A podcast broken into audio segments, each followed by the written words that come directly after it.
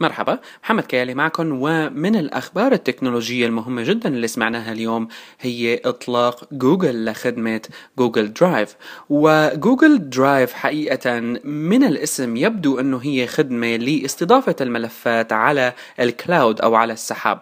طبعا من الظاهر حاليا إنه آه، كأنه جوجل درايف هي آه، الوجه الجديد أو الإطلاق الجديد لجوجل Docs جوجل Documents لأنه آه، أي شخص بي sign up على جوجل درايف رح يتحول عنده domain docs.google.com مباشرة على drive.google.com وبالتالي هي خدمة أصبحت مضمنة ضمن خدمة سحابية موجودة already من عند جوجل واللي هي جوجل Docs الخدمة اللي بنستخدمها ل الكتابة ال word processing وال spreadsheets وال presentations وغيرها. أكيد الخدمة هي لا تزال ببداياتها اليوم وجوجل يعني طرحت 5 جيجا بالبداية free وأعتقد من شوي ساوتها 10 الخدمة هي الخدمة هي عفوا من البدايات. عم بتحاول تركز على فكرة ال mobile syncing وأنه أنت في عندك access على ال data تبعك من وين ما بتروح وإلى آخره من الميزات اللي أكيد أصبحت مهمة جدا ومن بديهيات ال cloud إذا فينا نسميها من بديهيات السحاب هاد. لساتها شوي فيها نقص مقارنة بخدمات تانية مثل دروب بوكس وغيرها. على سبيل المثال أحد الميزات اللي تفاجأت إنه غير موجودة هي ال media streaming اللي موجودة بدروب بوكس الجدير بذكره أيضا حقيقة أنه جوجل درايف ك concept كان موجود من زمان كتير. كان في شيء اسمه جيميل درايف والجيميل درايف كان هذا تطبيق من أحد المعجبين.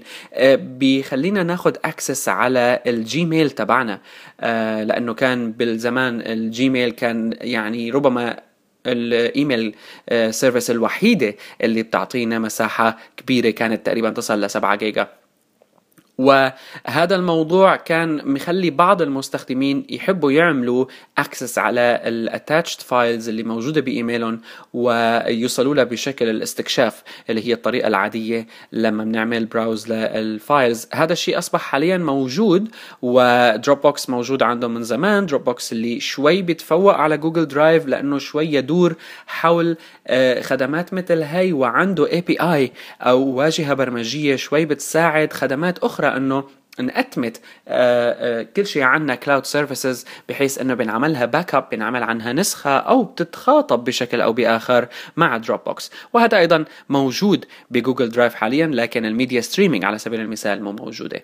آه، خدمات تانية أكيد موجودة ومثل شوجر سينك مثل ان سينك مثل سكاي درايف من مايكروسوفت شوجر سينك من الخدمات المنافسة وبقوة حقيقه وهو أكثر ال alternatives أو البدائل لدروب بوكس اللي اللي فيه ميزات كتير كبيرة.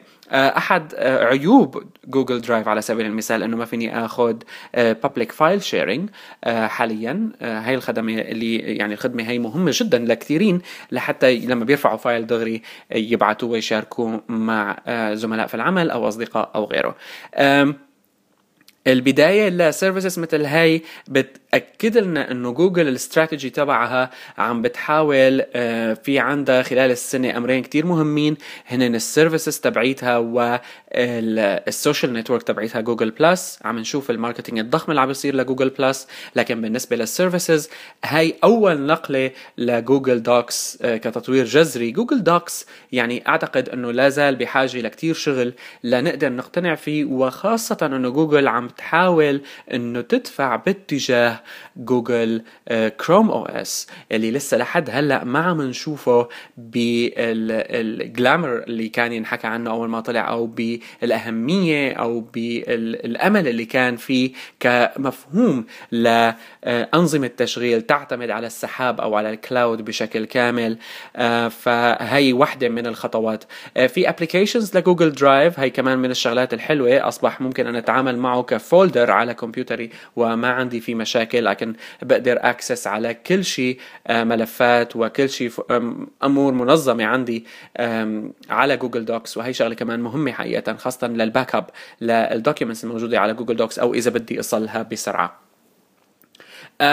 في كتير طبعا تساؤلات حول اعتمادنا الكامل على services مثل هاي وإلى أي حد حتغطي على استخدامنا لل hard drives أو ال flash disks أو غيره. ماشيين نحن بهالطريق بس دائما بنسأل عنه لوين رايح وقديش نحن بنقدر نعتمد عليه. هذا سؤال لسه كتير صعب يبدو إنه نلاقي له إجابة واضحة.